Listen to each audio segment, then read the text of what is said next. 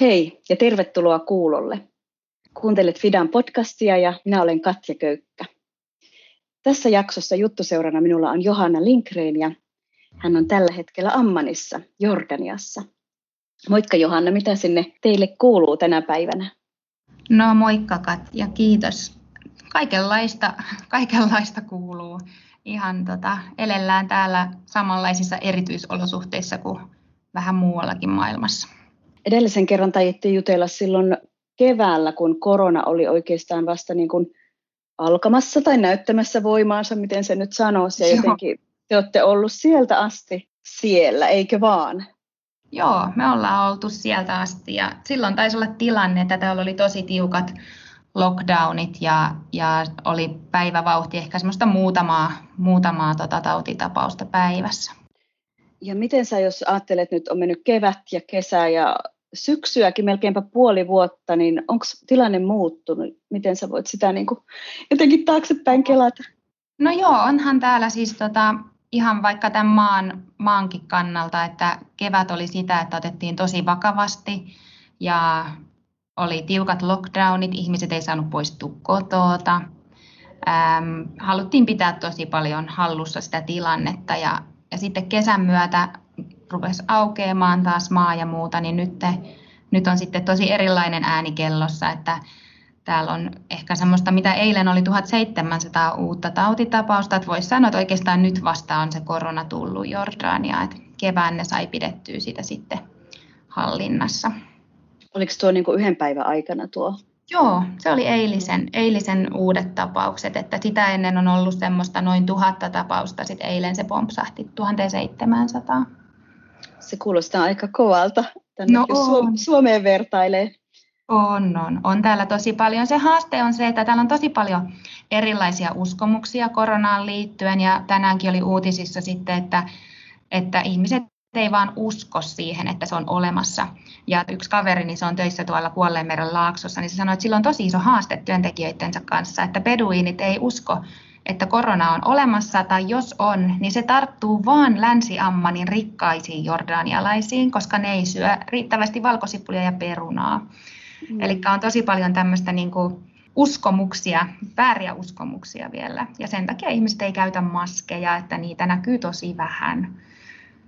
Ennen kuin mennään tuohon työasiaan, niin tuota, miten te perheenä olette nyt siellä jakselleet ja selvinneet? Onko lapset päässeet esimerkiksi kouluun tai No, Miten te arjen se, pyöritätte? Joo, no kyllä se, se pyörii. Meillä on tosiaan neljä pientä lasta täällä mukana ja, ja välillä se pyörii vasemmalle ja välillä oikealle se arki. Että tota, niin.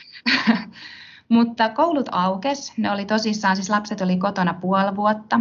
Maaliskuun alussa ne jäi kotiin ja sitten syyskuun kahdeksas päivä aukes koulut.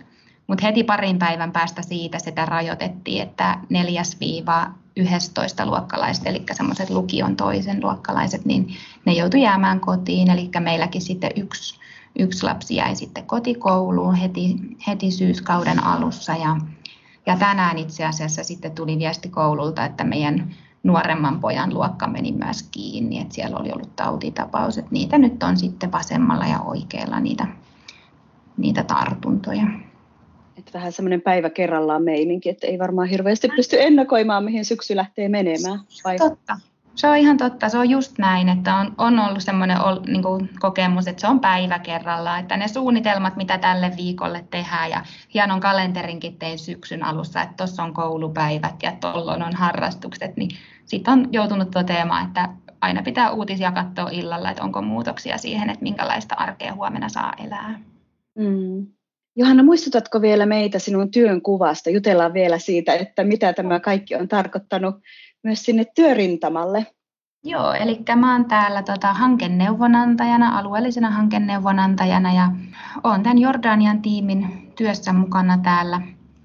Ja yleensä pääsen mukaan käymään kenttä, kenttävierailulle ja on mukana suunnittelussa ja monitoroinnissa ja mietitään sitä, että millä tavalla se meidän työ voisi olla parempaa, miten voidaan laajentaa, miten voidaan kehittää sitä, mitä me tehdään. Onko sulla muita maita tällä hetkellä vastuulla kuin tämä Jordanian? Mm. Joo, eli teen samaa työtä sitten Afganistanin suuntaan. Joo.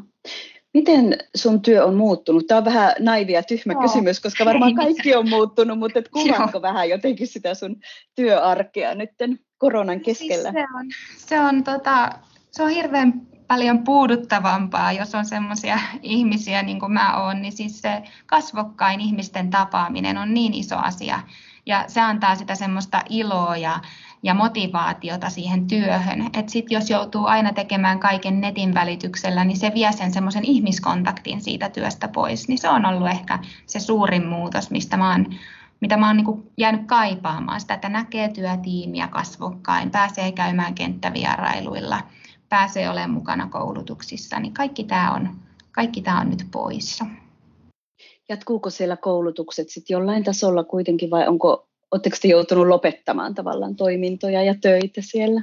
Tosi paljon jouduttiin lopettamaan, varsinkin kevään aikana. Silloinhan ei kukaan saanut kokoontua. Sitten kesän aikana kävi niin, että tuli lupa kokoontua 20 ihmisen ryhmissä, mikä olisi mahdollistanut meille työnteon kyllä. Mutta sitten kävi niin ikävästi, että just niissä meidän hankekohteissa niin suljettiin alue. Siellä mm. oli koronatapauksia ja sitten ihan niin kuin armeijan voimin laitettiin rajat, rajat siellä, että ei saanut mennä niille alueille. Miten nyt syksyä kohti, niin oletteko te uskaltanut suunnitella joo. syksyn touhuja? Totta kai joo, ja hirveästi on joutunut luovuutta, luovuuden kautta kehittämään sitä, että millä tavalla työtä jatketaan ja, ja tota, kehitellään sitä, että miten me voidaan tukea näitä meidän päiväkotikumppaneita, kun hekin tietenkin kärsii siitä, että ne ei pysty niiden lasten kanssa olemaan sitten päivittäin. Tällä hetkellä kylläkin, mutta aina on se vaara, että, että siirtyy taas etäkouluun heilläkin niin sitä sitten kehitellään. Ja tota, toinen on, että sitten täällä on alkanut, me ollaan kevästä asti suunniteltu sen tota, kehitysvammaisten lasten koulupolun tukemista. Eli tarkoitus on, että 25 lasta tulee yhteen ja heillä on opettajat siinä, jotka tukee sitä, että ne saa niinku tämmöisiä hienomotorisia taitoja ja, ja saa semmoista kouluvalmiutta. Niin tämä me pystyttiin nyt viime viikolla aloittaa, mutta että joka päivä joka päivä sitten aina seurataan sitä, että pystytäänkö me jatkaa vai ei. Ja onko tämä ihan uutta nyt jotenkin, mitä on joo. tapahtumassa? Mm. Joo. Kerro vähän siitä lisää. No joo, on tietyllä lailla uutta ja toisaalta tämä on semmoista, mitä ollaan tämän saman kumppanin parissa jo tehty vuosia. Eli Fidalla on täällä kumppani, joka on päiväkoti, ja me ollaan tehty yhteistyötä jo vuosien ajan. Ja tämä päiväkodin johtaja, niin hänellä on sydämellä se, että kaikki lapset sais oikeuden koulunkäyntiin. Ja, ja hän on sitä puhunut, että haluaisi, että luokassa olisi mukana lapsia, joilla on autismia, lapsilla, joilla on Downin syndromaa, ja kaikki lapset sais, sais tulla kouluun. Ja opettajia on koulutettu jo vuosien ajan, ja luokkahuoneita on valmistettu siihen, että kaikki lapset pääsis kouluun.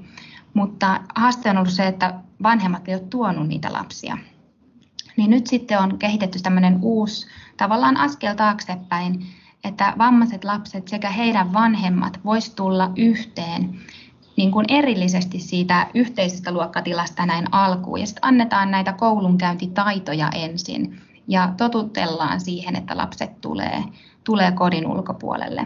Ja siellä sitten pikkuhiljaa ne saa vaikka hienomotorisia taitoja ja opetellaan pitämään kynää ja tulla, sitä ihan vain tavallaan valmistautumista siihen, että tullaan päiväkodin tiloihin tai koulun tiloihin. Siinä, siinä mielessä on uutta, mutta toisaalta tämä on tämmöinen niin pitkän tien uusi askel.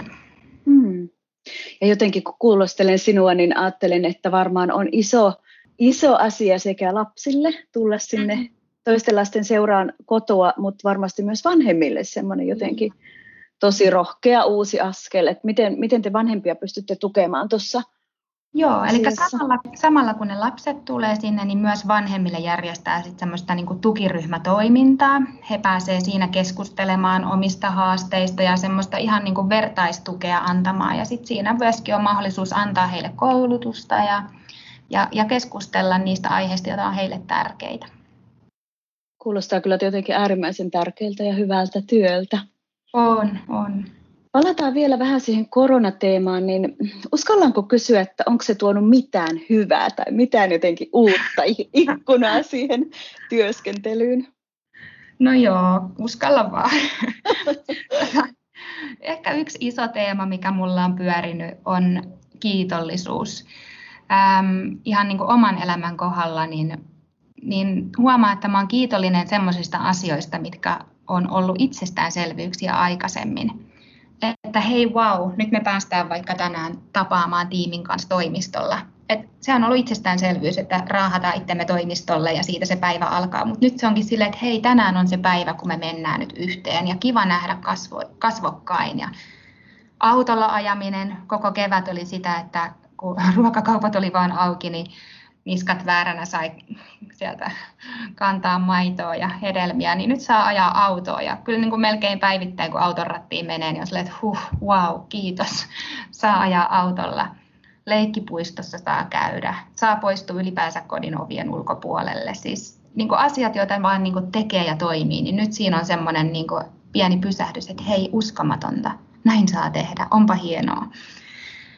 Ja tota, ehkä toinen sitten niin kuin työn puolelta niin on oppinut sitten ainakin sitä, että tai no onko vielä oppinut, mutta sanotaan näin, että luovuus on tullut haastetuksi. Että se on ollut hieno huomata, että joutuu tavallaan ponnistelemaan erilaisiin keinoihin tai yrittää löytää uusia keinoja toimia ja tehdä työtä, niin se on hyvä asia, että meitä haastetaan olemaan luovempia. Miten sulla työtiimi siellä Afganistanin suunnassa ja toisaalta Jordanian suunnassa, mm. niin mitenkä he on tämän luovuuden ja uuden oppimisen jotenkin ottaneet haltuun? No siis Afganistanissa ja Jordaniassa on ollut hyvin erilaiset tilanteet. Afganistanissa meillä oli mahdollisuus lähteä myöskin tekemään töitä sen koronan suhteen, eli siellä oli paljon tämmöisiä koulutuksia ja ihan hygieniamaskien tota, käsidesin ruoan jakelua siinä tilanteessa. Eli siellä oli se, että korona oli korona riehu enemmän sen kevään ja kesän aikana. Ja niillä oli ehkä enemmänkin sitten vauhti päällä ja mahdollisuus niin kuin, rynnätä tilanteeseen auttamaan. Niin se oli semmoista niin kuin, energisöivääkin siellä. Jordanian kohdalla sitten taas kevät ja kesä oli sitä, että ei saatu tehdä mitään me ollaan varmaan tämän tiimin kanssa täällä sitten harjoiteltu yhdessä sitä kärsivällisyyttä ja hidasta elämää ja sitä, että joutuu luopumaan niistä hyvistä suunnitelmista, mitä oli. Et keväällä meillä oli tosi hyvä, hyvät suunnitelmat ja, ja vauhti työssä ja sitten yhtäkkiä meidän ulkopuolelta se, se vietiin pois. Mm. Ehkä semmoinen, mikä mä voisin vielä tähän jakaa on, että mun ystävän ystävä, hänellä on tapana sanoa näin, että mä en voi sille mitään, mä en vaan yksinkertaisesti voi sille mitään. Niin se on jotenkin jäänyt. Slogan. Nyt yksinkertaisesti voi sille mitään. Et jotenkin niin oppia elämään sen asian kanssa, että jotkut asiat on meidän päätäntävallan ulkopuolella. Mm. Et joihinkin asioihin me ei voida vaikuttaa, me ei voida muuta kuin päättää se, että miten me kohdataan se. Digiloikasta puhutaan tosi paljon nyt tässä korona, koronan yhteydessä, niin mitä sä luulet, että onko se tullut jäädäkseen näihin tosi yhteisöllisiin kulttuureihin, missä nyt säkin asut ja työskentelet? Voiko se korvata jotakin niin. sellaista, mihinkä ihmiset on tottunut ja mitä ihmiset tarvii? Toivottavasti ei. Mm. mä, jotenkin, tota, mä nautin tästä yhteisöllisyydestä, mikä täällä on ja yksi, miten se näkyy täällä on se, että vaikka ihmiset jollain alueella käyttää vaikka maskia, niin sitten kun ne tapaa sen läheisemmän ystävän tai jonkun sukulaisen kadulla, niin, niin kuin ensimmäinen asia on, että ne ottaa maskin alas. Ne niin kuin ottaakin sen pois ja antaa ne suukot sinne ja, ja tota, sitten laitetaan se maski takaisin. Ja jotenkin se on niin, se on niin tässä kulttuurissa, että, että tullaan lähelle ja nähdään ja keskustellaan teekupin äärellä. Ja mun mielestä se on niin ihanaa. Ja mä jotenkin niin kuin kaipaan sitä, että ympäri maailmaa olisi sitä, että me me enemmän ja enemmän perustettaisiin niihin kasvokkain oleviin ää, suhteisiin. Mutta toki niin kun teknologia voi palvella ja, ja tuoda jotain sit silleen niin kun lisää. Et mä mietin vaikka nyt sitä, että näissä päiväkodeissa, jos siirrytään vaikka näissä meidän hankepäiväkodeissa etäkouluun jälleen, niin voisiko sitä yhteisöllisyyttä sitten rakentaa sillä, että ne opettajat lähettäisivät vaikka kivoja WhatsApp-videoita oppilaille aamuisin tai jotain, että kyllä se voi palvella, mutta toivottavasti ei ainakaan korvaisi. Mm, mm. Ja jotenkin se toisen ihmisen katse on meille niin tärkeä, että me ollaan sitä kautta olemassa, että jos se jää täysin pois, niin onhan se aikamoinen puute. Kyllä, ehdottomasti. Siinä on niin paljon viestinnässä muutakin kuin vaan ne sanat. Mm. Johanna, miten teidän arki tästä nyt eteenpäin jatkuu, kun kohta ruvetaan lopettelemaan tätä juttuhetkeä? Mitä siellä sua odottaa tänä päivänä? No meillä on edessä oikein ihana viikonloppu. Tota, tänään on täällä tota, viikko, työviikon viimeinen päivä ja tota, kun työpäivä päättyy, niin me suunnataan perheenä tonne Petraan. Ja huomenna sitten siellä on ihana pitkä kävely edessä ja ehkä päästään aasinkin selkää istumaan. Aivan huikeeta. Ja niille, jotka ei tiedä, mikä Petra on, niin nyt Googleen katsomaan. Kyllä. Kiitos Johanna paljon tästä juttuhetkestä ja mä toivotan kaikkea hyvää ja terveyttä sinne teidän koko porukalle. Kiitos paljon. Heippa. Moi moi.